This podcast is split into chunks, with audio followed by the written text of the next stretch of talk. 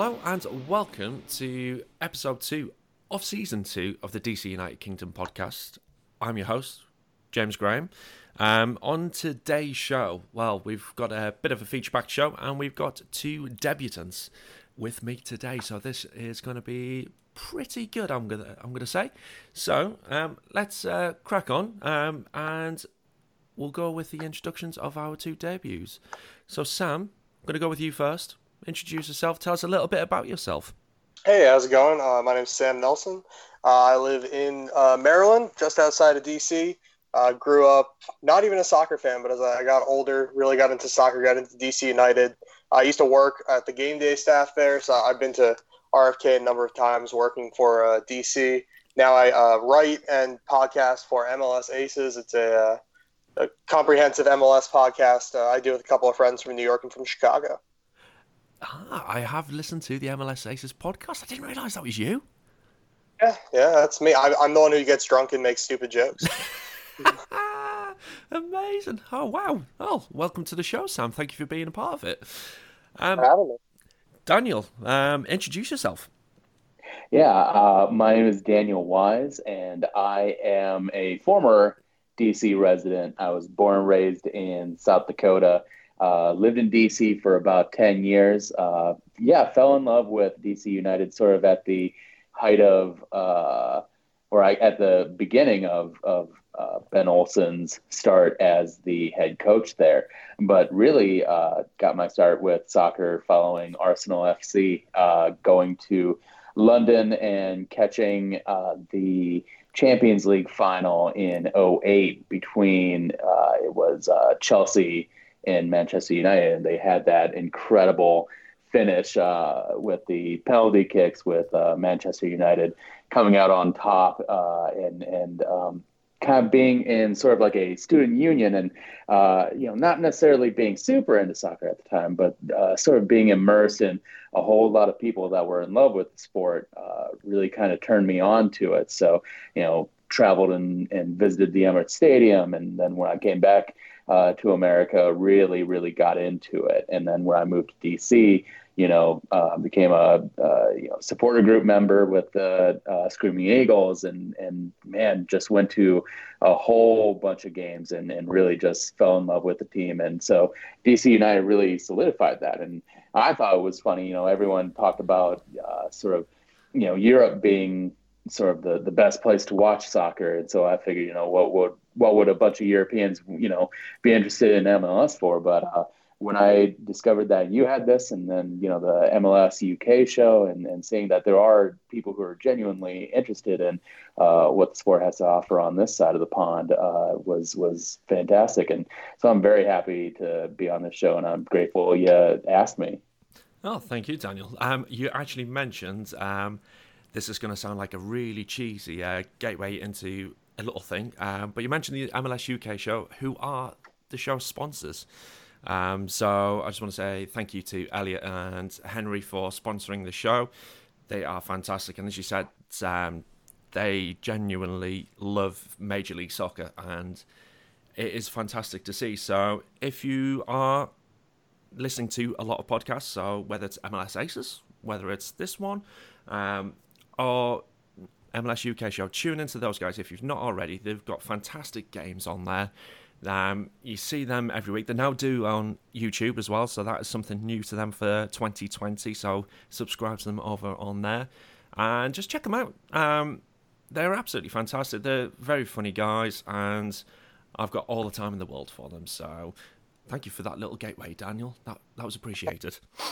Absolutely. And as far as what I work on, uh, yeah, I work on a sort of independent project called Soccer Made Simple. So uh, it's a newsletter that I'll be sort of putting back out uh, once once MLS starts again because it's more of a American uh, centered, uh, you know, sort of for the for the newbies who are just getting into the sport. But uh, you, it can be read at tinyletter.com uh, forward slash Soccer Made Simple. Awesome. Go and check that out as well. Um, so let's crack on. Um, we've got obviously, like I said, a few things to chat through. So we had the Jersey leak a couple of weeks ago, didn't we? Um, what were your first impressions on that, guys? Um, Sam, what did you think of the initial leak and then obviously the official announcement as well? You know the uh, I don't know MLS jerseys seem to just kind of they're so standard. Everything's kind of the same every year. Adidas just pumps out a bunch of similar looking kits. So when I saw the leak, I was like, oh, this is this is pretty much what to be expected. Uh, didn't really have super high expectations to begin with, but they come out. They, they do look really clean. They, they look good. Other than the um the three the three stripes on on everyone's shoulders, there is some differences, but just back to a standard black jersey for the year will be will be kind of slick. I think maybe. Um, looking forward to it honestly. Uh, everyone else's jerseys suck compared to the DC side. oh, you know, I, I, have to disagree slightly with that. Uh, you know, I am a sucker for hoops, whether they're fat hoops or thin hoops, but Portland's kit is looking clean, and I really like what they did with that one. You see, the thing that I've seen over on Twitter is the uh, San Jose shirt. That's I've seen people are really divided over that, and I'm I'm yeah. on the side of I really don't like it. I don't get why there's that or what looks like a sun. I'm like, no, just no, that looks out of place. It looks extremely corporate, like you know, sort of a cheap motel, you know, sort of a standard polo that they make all their employees wear. It is uh, just just kind of a weird color scheme. Uh, that doesn't really fit with San Jose, and uh, yeah, yeah, I, I agree. I can't really get down with that. Yeah, you either really like it or you hate it. And uh, I don't know. I've never been a fan of yellow in any jersey, so I'm just gonna say I'm out. Yeah, fair. I mean, I'm just having a quick look through. You know, one shirt I was actually surprised by. I've not actually said it before um, until now. It's actually Chicago Fire's um, shirt. I really like that. It is clean. It's just a shame about that badge. It, well, yeah. I mean, I, I think all three of us could have made uh, better badges than what they've got going on, but that's all right. Yeah. Um, I, I actually, I surprisingly, I really like the um the New England Revolution kit. I don't know, it's really you know it's a little bit different, um, but still kind of keeping their red, white, and blue roots, which I do like. Mm, yeah. Um, the other one I kind of like is the um, Minnesota United's um, kit as well. That, that for me is very clean, but I like the way they've incorporated the badge into the actual part of the shirt as well. Yep. I really like that. And then obviously the worst is uh, the Red Bulls uh, by far. Ah, yeah. What's that about? I mean, they've chosen the wrong, wrong reds. If, if, do you guys remember the Nintendo Virtual Boy from oh. way back in the 90s? And if you ever played that thing staring at sort of that black and red for for hours on end. That is the sort of vibe I get from that kit. And you know what? Leave it leave it to the Red Bulls to to just sort of take take you know, you know overall most of the jerseys look clean, but then just to take that and just make it look completely ugly. They're just jealous of the black and red and how much success we've had. Obviously. Yeah. um, other things that we've obviously had, we've had um, safe standing announced as well, and seen, and that's going to be awesome. Um, obviously, before when Audi Field was open, the the standing section, um, the supporter section, was a bit unsafe. Um, mm-hmm. When I was there, um, kicked my shins a couple of times. It hurt. Um, but now that they've got the proper railing in there, that's going to be awesome, isn't it?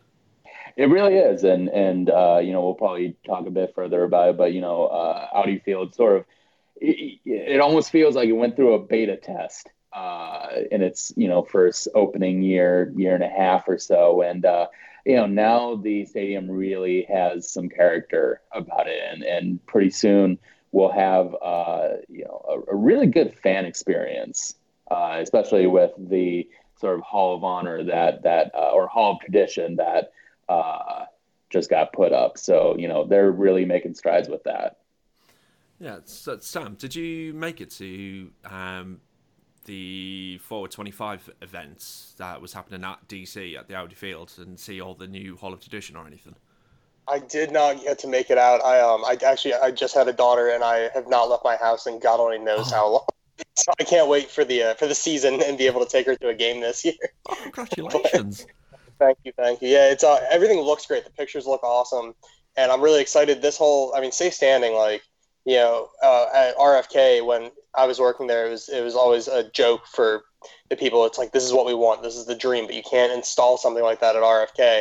Well, oh, Audi Field's coming out. You know that we're gonna have this new stadium. Why don't you install it right away?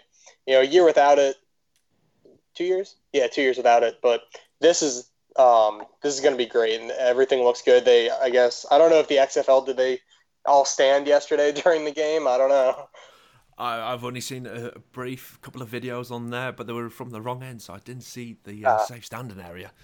Yeah, but it it looks great. It's it's going to be awesome for 2020, and I would love to come over and see what it's like in person. But you know, I think this year um, it's going to be a case of I will be staying in England because, um, like you, Sam, um, I've got a kid on the way in this month. So, congratulations! Thank you very much. Um, so it's going to be um, a bit busy. So hopefully that won't detract away from me doing this podcast and doing all those tweets. But so yeah, so we've got the safe stand and we've got the Jersey League, we've got the Hall of Tradition, um, but we've had what I would say has been a fantastic transfer window over the winter. Um, the fact that we've got Bill Hamid in on permanently, we've signed Julian Gressel, which is just an unbelievable trade.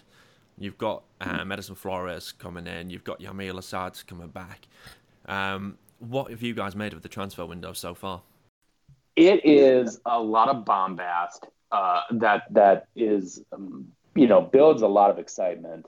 Uh, but I am still very, very worried about that defense. We have, you know, quite possibly you know, one of the most stacked uh, midfields in MLS.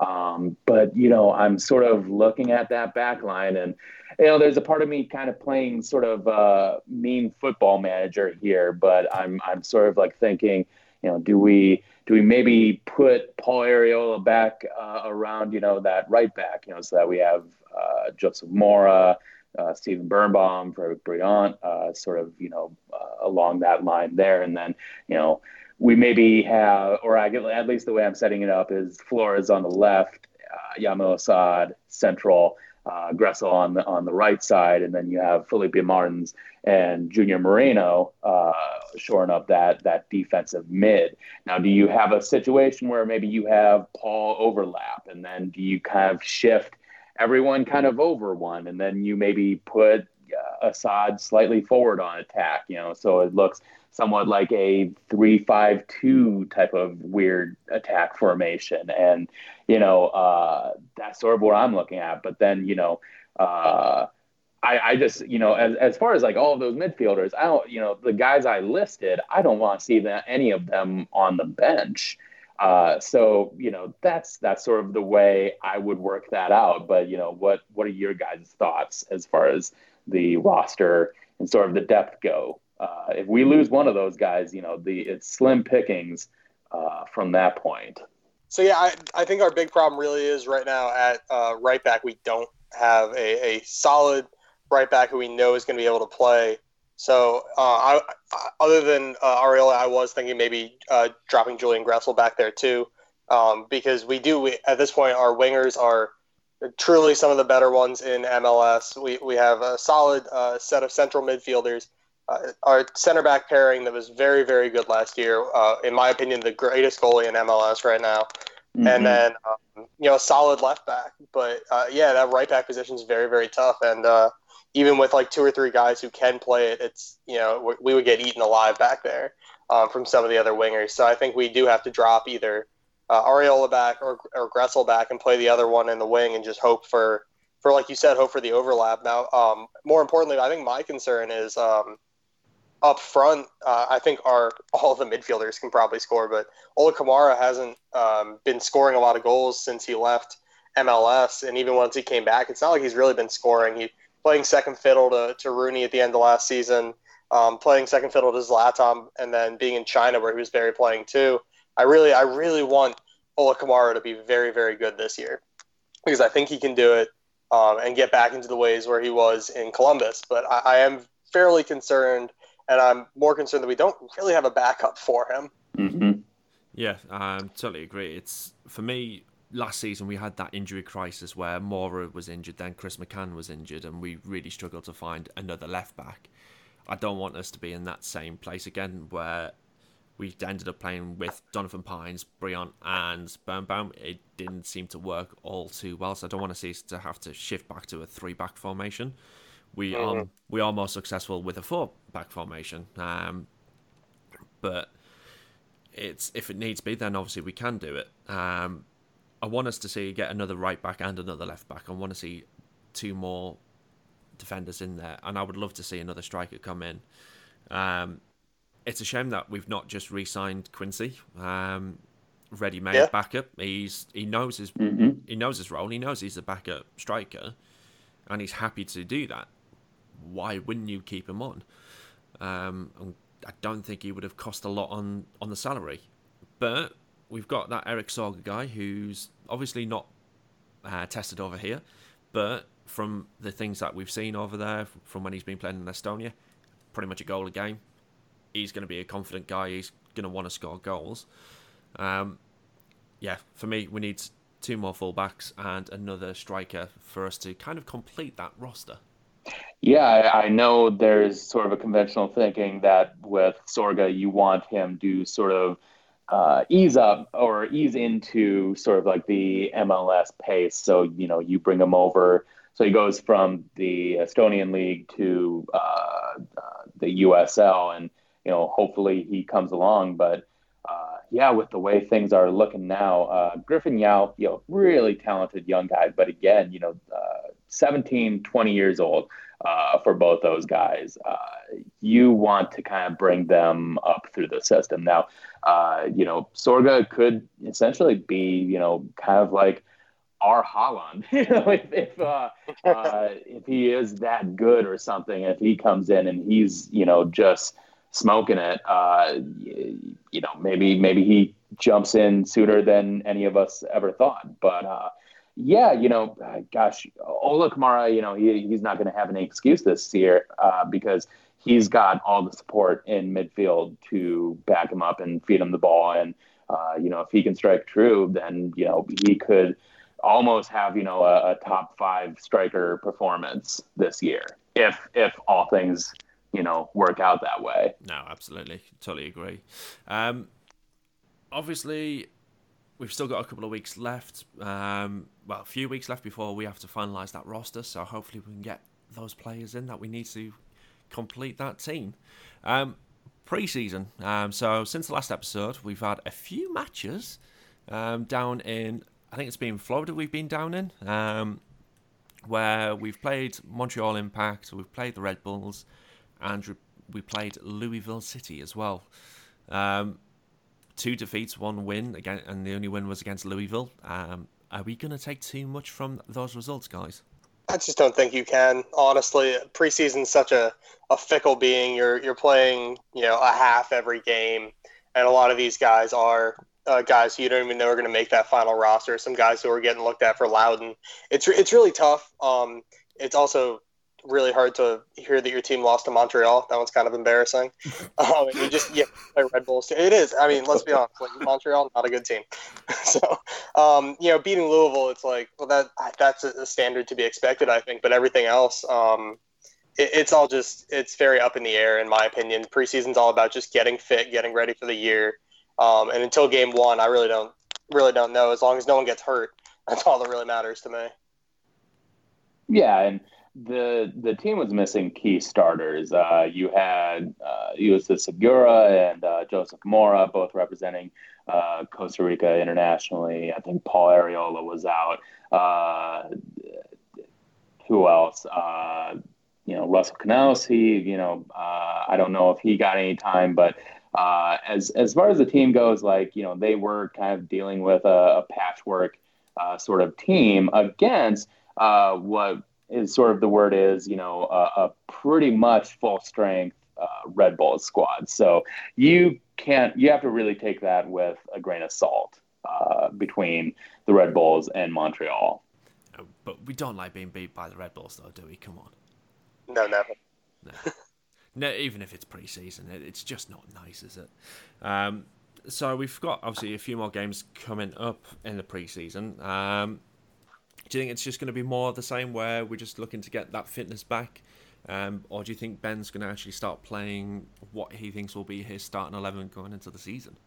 He'll probably start touching the, that uh, that first team roster um, right around the past two or the last like two games. Maybe we're, we're really going to start to see that that starting lineup come together uh, once we start to get this team team back. You know, having uh, Bill Hamid back and and the rest of the rest of the guys back is going to be really good for them. And but until then, I really, I really do think it's just going to be a lot of you know seeing what's what, trying out new guys. Hopefully, we're going to try some guys at right back and try some guys a lot. Going to be it's going to be a big key. Hopefully, you know, at least if nothing else, find a guy who can play depth if some injuries happen. It's it's you know, and maybe maybe to the listeners who uh, you know don't know, uh, but you know we're we're sort of dancing around this a little bit because uh, there was little to nothing uh, sort of let out about these initial uh, preseason games. They were all, uh, well, except for the Louisville City game, uh, the, they were closed door games where there was there was little uh, let out in terms of you know what happened and then you know who who saw significant playing time and you know who who performed you know and uh, that was that was kind of that's kind of why we're kind of dancing around this is we're not really sure uh, about you know exactly how that all went. Yes, exactly. It was a bit a bit of a strange thing because I've never seen any preseason like that before, where it's been very hush hush. Um, I I genuinely don't know how it went. So, yeah, it's going to be interesting to see whether the second half of preseason they continue in the same fashion, where they don't tell us what really happened. I was actually on the DC website, and they still haven't put up the result of the Louisville City game on on on there, which is strange, since it was just 3 days mm-hmm. ago. But there you are. Um, so, for, if you don't know, um, the rest of the preseason, um, we've got Orlando City uh, next sat- uh, this Saturday coming. Um, if you're listening before the 15th of Feb, um, if not, it's already been, and you'll have to listen to the next show to find out what the result was. Nashville on the 19th of Feb, and then Philadelphia Union on the 22nd of Feb, right ready for the first game of the season against Colorado Rapids at Audi Field. Um, either of you guys going to be able to make the first game of the season? Mm, I might try to. That could be fun. Uh, you know, and if, it, if it's not super cold, I mean, the end of February in DC is just not fun. But uh, yeah. definitely, definitely would try. I mean, you know, opening game of the year against Colorado, that that should be a win. So you'd pretty like, fun. You'd like to think it would be. Um, I, I know. yeah. I mean, we did beat them last season at their place, so you'd like to think we'd do this, do it at our ground as well. So, um, speaking of the season, how do you think it's going to go, Sam? Do you think we'll be pushing for playoff results again, or do you think we'll be towards the top end of the Eastern Conference, potentially winning it? How do you see it going? So, um, this this team, in my opinion, ha- has got to be a playoff team. The the money that's been put into it now, um, especially going out and signing Gressel from a rival, like that's a big deal. Um, a rival in terms of we're both United teams. Mm. um, but I consider Atlanta a rival because they're also a pain in my butt. They, I, th- I think Atlanta United fans on Twitter, like I don't know if you guys like get pestered with them a lot, but I used to. Um, they're super passionate, which is awesome, but they're also like kind of too cocky for a team that's three years old, and it just re- it really gets to me. So I do have like a, a love hate relationship with Atlanta. I but going back to the question, I really do think that this team's a playoff team. I, I just I want depth. I want depth because injuries are going to happen. It's a long year going through the summer. It's going to be it's a grind, and without um, guys who can back up at positions, it's gonna get it's gonna get tough. So I'll, I do not know if we're going to be up near the top, but I do think that we're going to make a playoff run this year. Cool, Daniel, what do you reckon? For me, uh, you know, that sort of initial start is going to be big, and then um, you know, uh, the sort of dog days of summer are going to test the team again. Uh, you know, what happened last year is we had a really strong start. Uh, and then we were humbled. We got punched in the mouth by LAFC, uh, and and from there on, it was it was tough to find uh, a lot of consistency. You know, either through injuries or you know uh, particular players not necessarily uh, performing on all cylinders. You know, uh, like Acosta or Rooney, and and sort of you know some some locker room drama sort of weighing the team down. Uh, what I see this year is a very solidified uh, locker room. I think, especially with a uh, you know uh, you know very heavily Latin American uh, midfield. I think you have a lot of guys who can very much, you know, sort of work with each other in terms of their style. Uh, so I'm really excited to see what happens. Uh, it all depends on, you know, does Ola Kamara show up this season, and does he really like take charge as the skipper and and really put up some goals? That's going to be really crucial.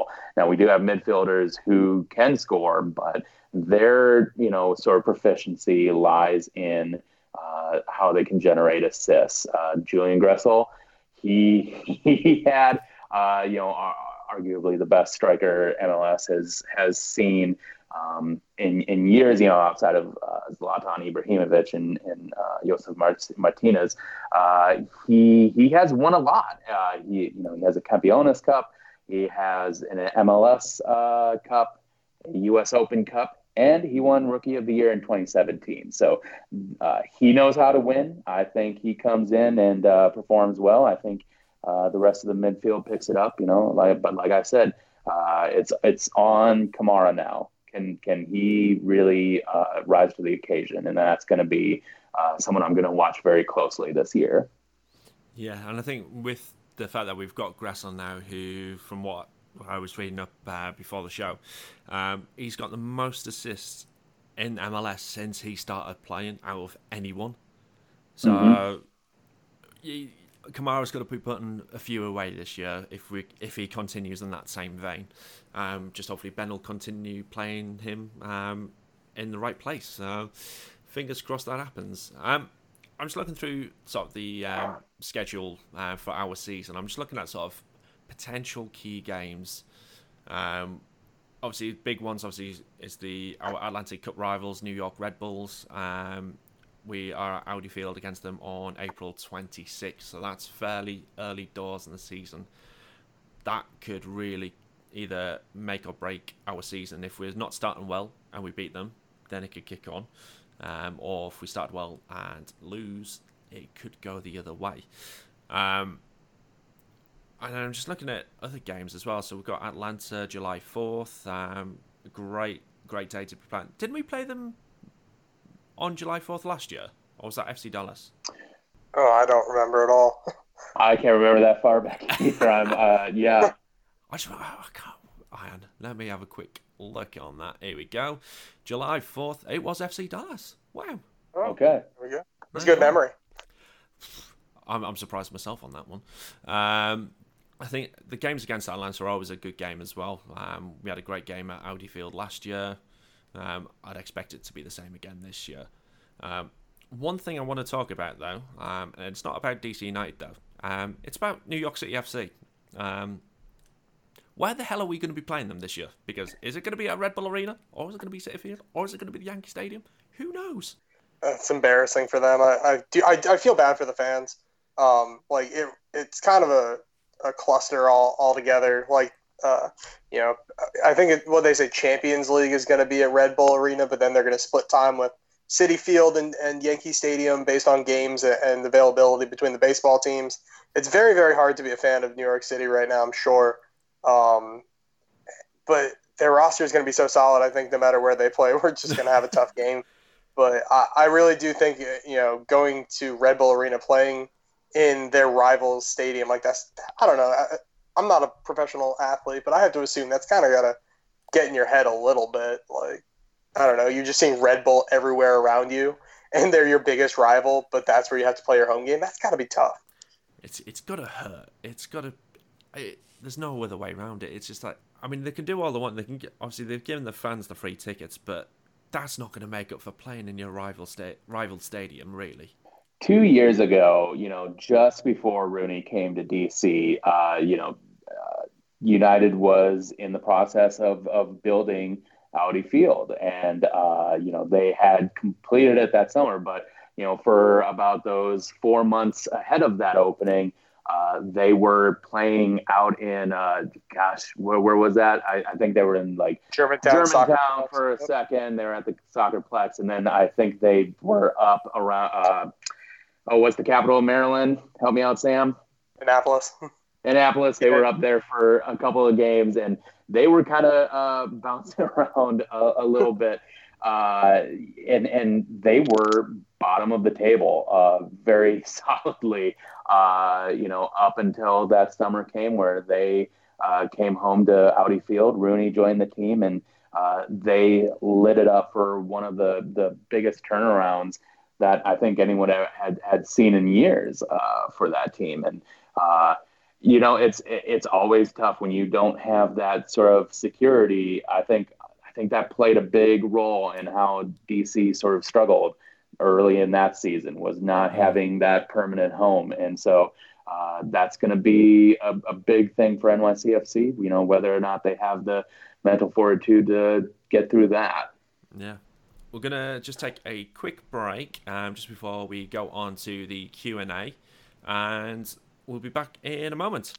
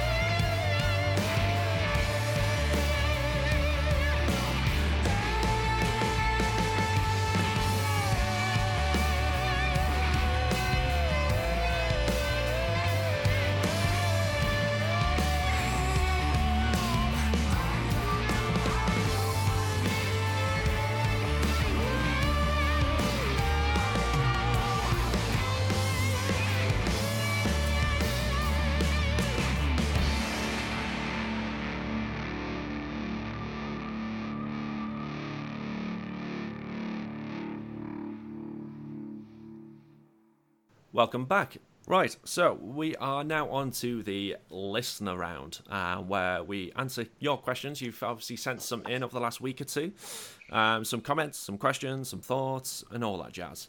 Um, so first up, uh, David Chion, who is a member of the DC UK group, um, he wants to know what we think about Chad Ashton's all expenses paid trip to France. Um, so obviously over the winter, um, some players like Donovan Pines went over to Swansea uh, to train um, with the team over there.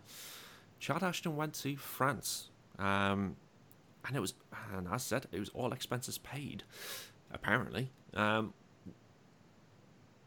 any thoughts on that? Um, I mean, I'm guessing he was doing some coaching or scouting, maybe. Um, not seeing anything about it though if I search Chad Ashton's trip to fan, France on uh, Google, you get uh, the country of Chad and France relations, and that's all I got. So I, I honestly had not even like heard that you went over there. So uh, if you guys want to hear about the relationships between uh, these two countries, I can read off Wikipedia for you, but that's all I got. Unfortunately, it sounds. I mean, hopefully he was getting some some coaching uh, experience in, you know, learning um, from someone in France. I don't know. Good for him. Yeah. Yeah, you know, same thing here. This is uh this was news to me when I first saw it uh, you know, sort of on your sheet. Um I yeah, I mean, you know, uh, you know, good on Pines, you know, getting some experience uh, you know, with with Ashton, you know, gosh, is he is he the mastermind that, that worked out this Sorga move? And you know, uh, is he is he uh, spreading his spider webs uh, to France? Because you know, is he getting ambitious now? Can we find you know our next uh, Kylian Mbappe and, and bring him over to MLS? Uh, you know, I, that that's just weird. But you know, um, good on DC for just uh, you know showing showing ambition in one form or another, or you know, or at least you know, sort of reaching out to the broader world uh, for for experience. Yeah, I think it helps the fact that um, obviously the owners of DC um, also own Swansea City as well, so using our uh, links there to really help drive the team on. So yeah, uh, when that came through to me, I was just like, okay, um, didn't know about that. Um, so, so David, uh, very ITK. Yeah. So David, I can't really answer the question because we didn't. Obviously, we don't really know that much. Um, and as Sam said, if you look it on on Google, you get the relationship between the country of Chad and the country of France. Um, are you still on that page, by by the way, Sam? Because if you are, can you tell us a little bit about the relationship between them? You know, it, there. I just exited the page, but as far as I know, they are countries. Oh, cool. There you go. Yeah, so there's that. You know, and I'm sure they're. Uh, hold up. Here we go. Oh. Chad and France. Chad France relations refers to the diplomatic relations between the Republic of Chad and the French Republic, which France controlled Chad beginning in 1900 until the country's independence in 1960. Oh. See, this, this is why you come on, you come listen to the show. You learn a little bit of a little bit of geopolitics while you're at it. Yeah, nice. bit they're in the they're in the Netflix and chill stage of their relationship right now. Yeah, they're, they're like still talking, but like, uh, Yeah. that's what Brilliant. it's all about. Brilliant.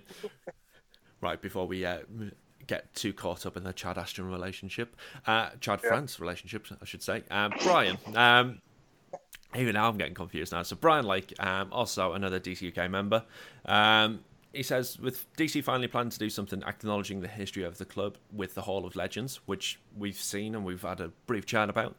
Um, he, he asks, is there any talk of moving any part of RFK to wider field? Now, I've looked for this. I've not seen anything. Um, if you could take part of, one part of RFK, Sam, what part would you take and why? So um, RFK has that special place in my heart um, because I had like paint chips dropped on my head while I was working there, and just like things falling at me. But the thing I would pick to, to take with me is the uh, is the stands from the supporters section because they bounce because they're like fiberglass and they're really not connected to anything, and so they bounce. You break the chairs and you're just jumping up and down and having the best time. You shake the the entire stadium, and I think that was you know, if nothing else, bringing that kind of atmosphere back to uh, Audi Field would be pretty sick too. Um, that was my favorite thing to see um, from RFK, but because DC doesn't like, or because United doesn't own RFK, uh, and the city does. The city just wants to tear it all down, and they don't really care what anyone thinks about it. There was a strange like buoyancy to those stands, and okay. there was a part of you that was like, "This is incredible." You know, when you've got everyone jumping around and and chanting, uh, you literally can feel the entire stadium, uh, you know, jumping up and down with you.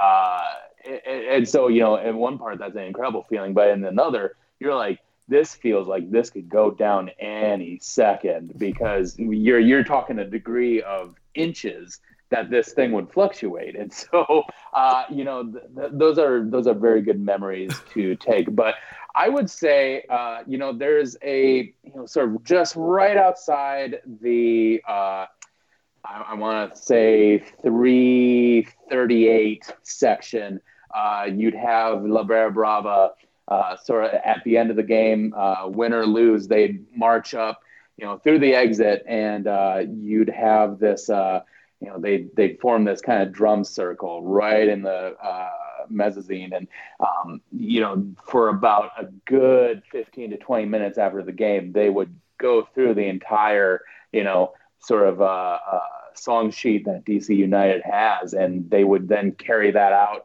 you know, well into the parking lot. And so, you know, if I if I were to take anything, it would be like a chunk of the concrete just outside that exit where everyone would just stand, and then you'd have the drums. I mean, I can still hear them today, and uh, that that's just every time, you know, whether it was win or lose, that was always like a really powerful uh, feeling. Uh, you know, opt- optimi- It always made me feel optimistic, no matter what. And so that's that's something I'll always take.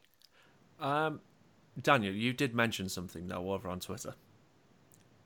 You said that you would want to um, take over the um, the raccoons and uh, yes. make them their own su- supporters group. Uh, the yeah. uh, Olsen's Furry Army.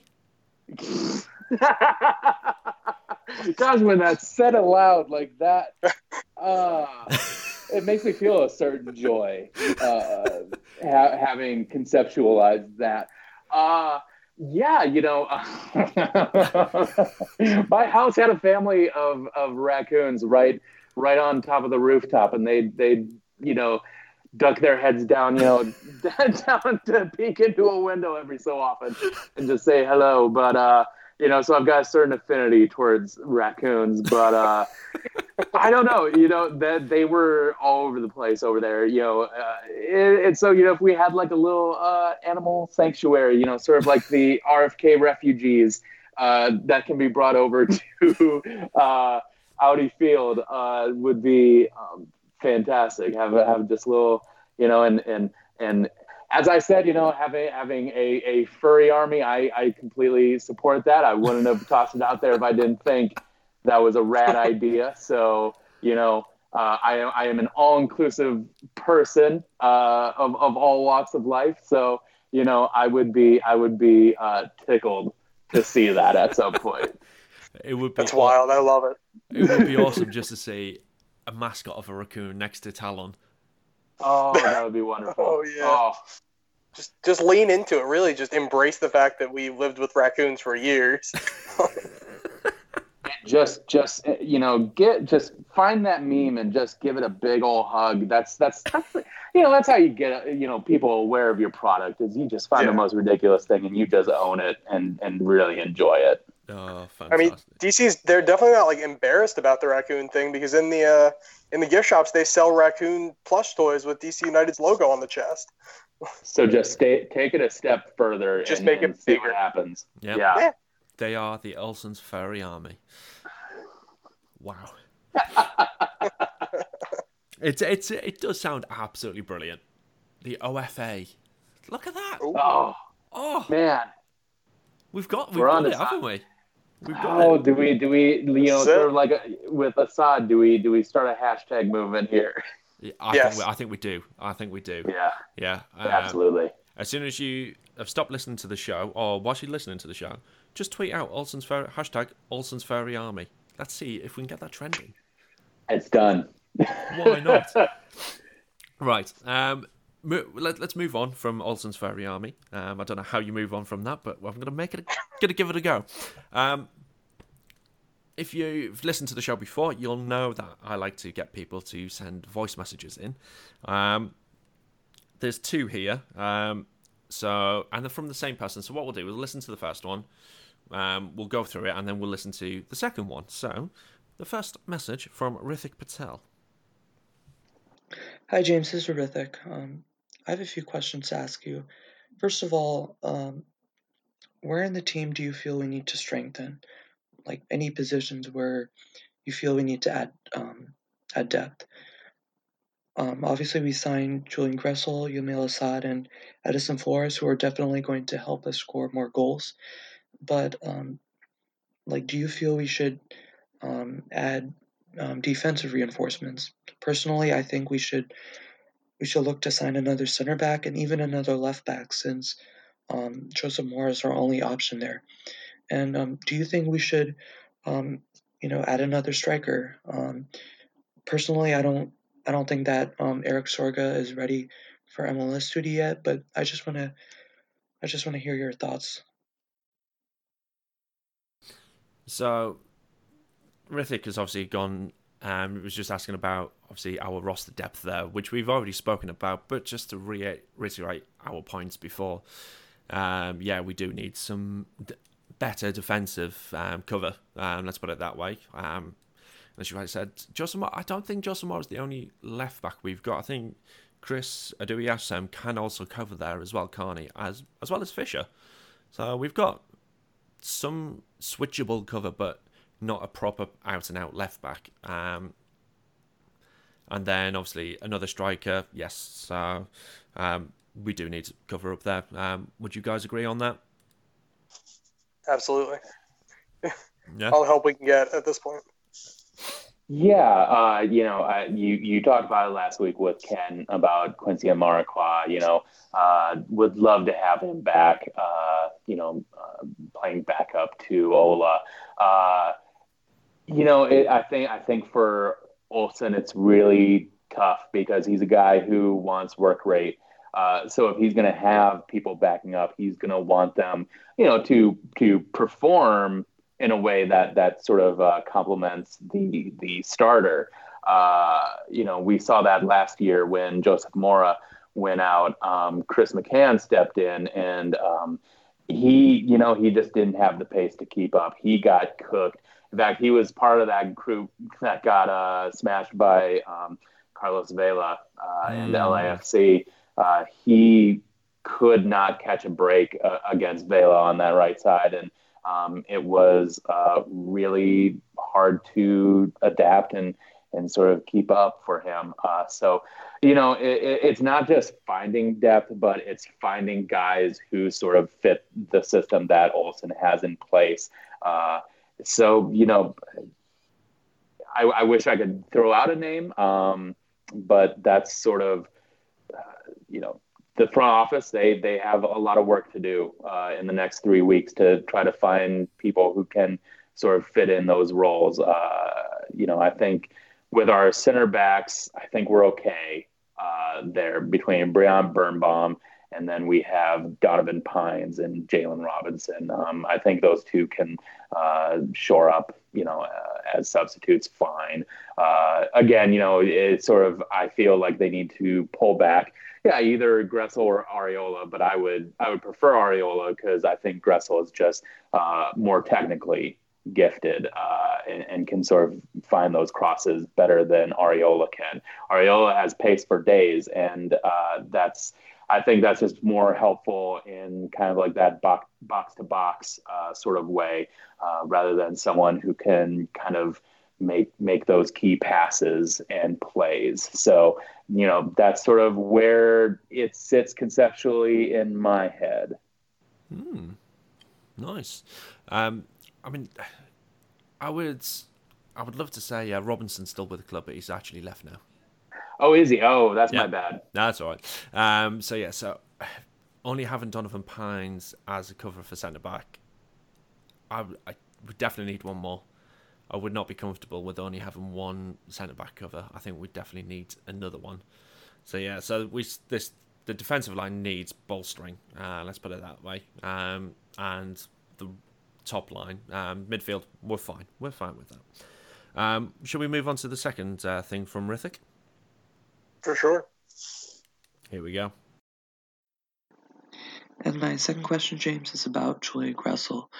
Um, obviously, when he signed last week, uh, um, basically all of us DC United fans were thrilled. Uh, he's been the assist king in MLS for the past few seasons, and he's such a versatile player. You know, he can play as a right back, as a right midfielder, as a winger, as a center midfielder, and his best position, in my opinion, and the opinion of a lot of Atlanta United fans, is at wing back. But where do you think Ben will put him in the team? My biggest worry is that he'll play mostly at right back, especially if Oniel Fisher is not at um, 100% fitness by the start of the season. Um, and I'm really worried by that because, you know, defensively, Julian is not the strongest, um, and he's um, best when and most effective when he gets forward and creates chances for for strikers. Hmm. So, where do we think Gressel will actually end up playing? Um, I watched um, his interview with Claudia Pagan um, just after he signed, and he mentioned he doesn't want to be playing at right back. He's he will do it, but that's not where he sees he plays, um, which is which was interesting to hear from the player himself um, to say that. Um, but Sam, uh, where do you think Ben will play Gressel? Do you think he will ignore that and just keep him at right back, or do you reckon he will be played further forward?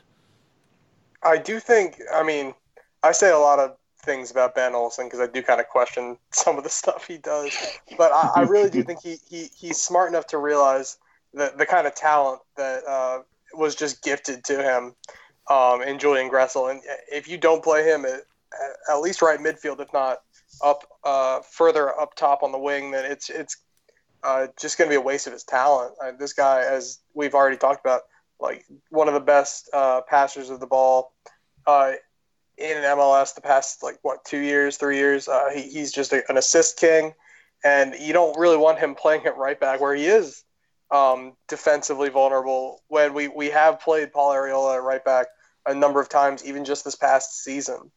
we know he can do it maybe I mean again, Paul Arriola is no solid right back either, but I do think defensively he is a bit more solid than Julian Gressel, uh, and so I think that that alone just speaks to Gressel playing uh, in the midfield and Arriola playing at right back. If we don't have Oniel Fisher healthy, of course, who I think will be our number one right back option this year, just out of necessity. I think we've actually missed someone um, who could play at right back and that is the guy who finished the season at right back, Russell Canouse. Oh, yeah, I forgot about. That. Yeah, he was fantastic at right back. I found, um, in my opinion, anyway. Um, he was he was a right back in Germany, and obviously tended always played at centre mid for us. But yeah, at the end of last season, he was right back. Um, when we brought Felipe Martins in, obviously he fills where Canouse was. Um, mm-hmm. I th- I I think we'd end up starting Canouse at right back. There are questions about Canouse and, and where his future lies with DC United. Um, so that would be my only trepidation there.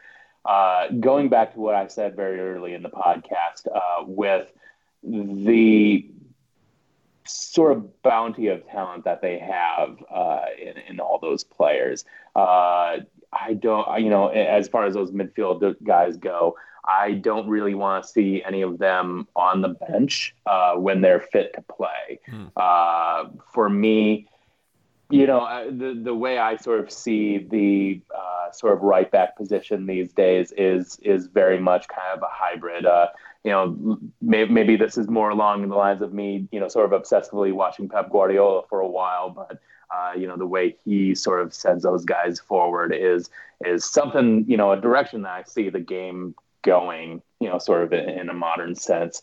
Uh, wh- what is sort of crucial here is is how open is uh, Olsen to sort of adapting his formation. Um, you know, he's a guy who stresses a lot of organization, a lot of work rate. Uh, but if he tries to be too sort of um, kind of stringent or constricting in that or, or organization. Uh, I, I, don't think that fully releases the potential that this team has. So if you have guys who are uh, comfortable with shifting around with, uh, you know, kind of playing that total football style, uh, that is something that could work really well for the team.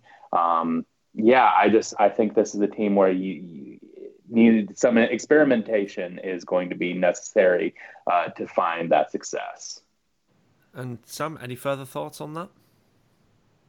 Uh, no, I mean I think to piggyback off that, that's definitely, or at least hopefully, what what this preseason is going to be all about. Yeah, absolutely. Um, I think, yeah, I, I still think we'll end up playing Canouse because after seeing the transfer speculation in regards to him, when it, I think it was Dynamo Dresden who were after him. Um, mm-hmm. are, are they still bottom of the Bundesliga two?